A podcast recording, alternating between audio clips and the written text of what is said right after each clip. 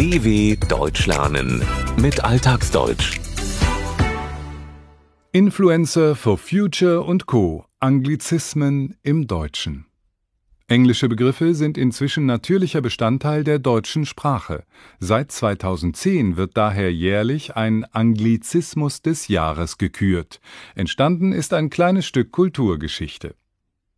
Ob Popsongs, internationale Firmenmeetings oder wissenschaftliche Artikel, meist sind sie auf Englisch, denn es ist die Weltsprache Nummer eins. Davon bleibt auch das Deutsche nicht unberührt. Doch so sehr sich manch einer über Anglizismen aufregt, sie haben auch ihr Gutes. Eine Gruppe von Wissenschaftlern wollte den positiven Beitrag des Englischen zur Entwicklung des deutschen Wortschatzes würdigen. Deshalb begann sie zweitausendzehn als unabhängige Jury den Anglizismus des Jahres zu küren. Vergeben werden zudem ein zweiter und dritter Platz. Darunter ist immer auch der Publikumsliebling. Mit der Auszeichnung Anglizismus des Jahres durften sich schon Begriffe schmücken wie Crowdfunding, Fake News, Influencer und die sogenannte Phraseo-Schablone For Future. Das bezeichnet eine griffige, einprägsame Formulierung, die variabel und immer wieder neu mit einem entsprechenden Wort davor eingesetzt werden kann.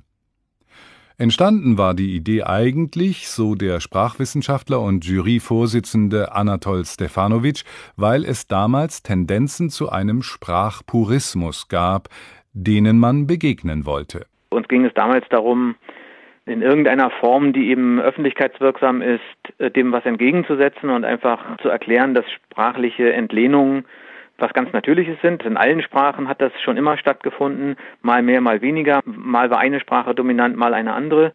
Zum Anglizismus des Jahres kann allerdings nicht jedes Wort werden, das aus dem Englischen entlehnt wurde.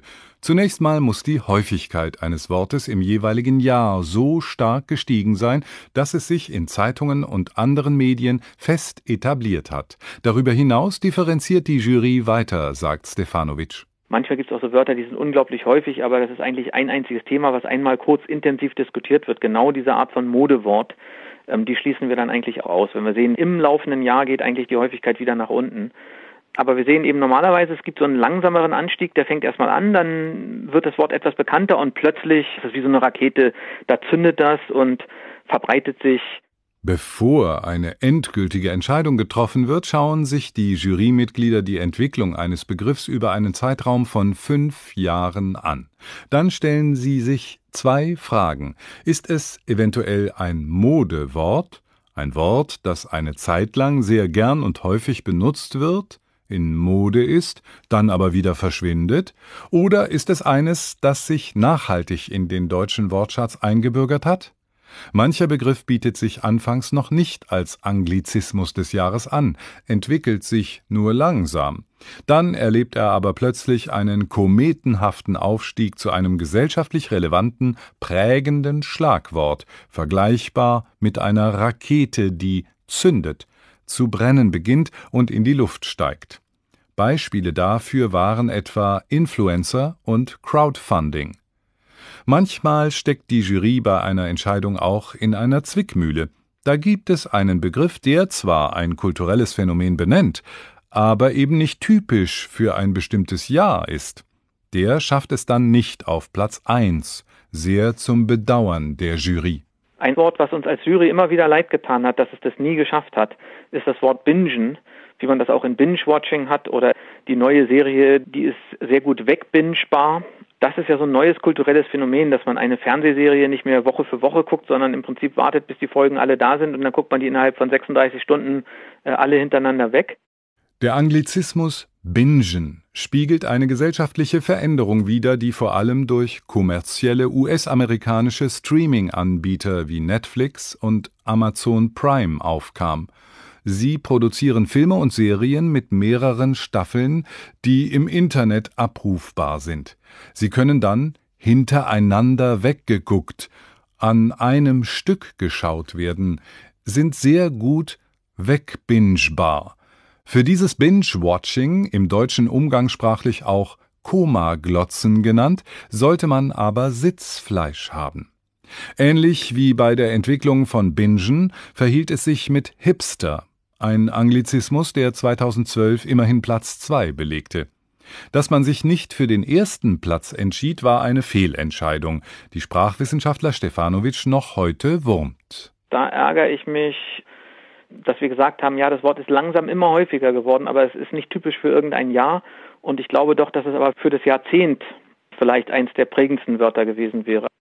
Ungeachtet dessen meint Sprachforscher Stefanowitsch, dass man doch mit Begriffen wie Influencer, For Future und Co. immer wieder den Nerv der Gesellschaft getroffen hat. Wenn wir uns diese Wörter angucken, dann sehen wir sehr schnell, das sind auch die Wörter, an denen sich eben ganz zentrale Diskussionen in den sukzessiven Jahren festgemacht haben. Und so kann man zumindest, wenn man sich immer die ersten drei Plätze, die wir ja normalerweise wählen, gemeinsam anguckt, dann hat man so eine kleine Kulturgeschichte. Ein Beispiel für so eine kleine Kulturgeschichte ist Fake News, Anglizismus des Jahres zweitausendsechzehn, der in Zeiten von Falschmeldungen und irreführenden Informationen seinen Siegeszug angetreten hatte und gesellschaftlich immer noch relevant ist. Dieser Begriff steht allerdings auch stellvertretend für englische Bezeichnungen, die nicht nur im Deutschen, sondern auch weltweit im Umlauf sind. Ein Fakt, der für die Jury kein Ausschlusskriterium darstellt. Denn, so sagt Stefanowitsch, das hat eben etwas damit zu tun, dass das Englische diesen besonderen Status hat, dass es lingua franca ist, dass es sowieso die Sprache der Globalisierung ist und dass tatsächlich Wörter gar nicht entlehnt werden aus der englischen oder aus der amerikanischen Sprachgemeinschaft, sondern bereits in diesem internationalen Sprachgebrauch eigentlich vorhanden sind und von dort aus in die unterschiedlichen Sprachen gelangen. Weltweit gilt Englisch als Lingua Franca, als Sprache, in der sich Menschen unterschiedlicher Muttersprache miteinander verständigen können, was in Zeiten einer globalisierten Welt nützlich ist. Doch ungeachtet dieser allgemeinen Entwicklung, es geht auch umgekehrt. Das deutsche Wort Zeitgeist findet sich auch in englischen und anderssprachigen Wörterbüchern. Sprachliche Entlehnungen sind eben keine Einbahnstraße, trotz der zunehmenden Dominanz des Englischen. d w punkt com slash alltagsdeutsch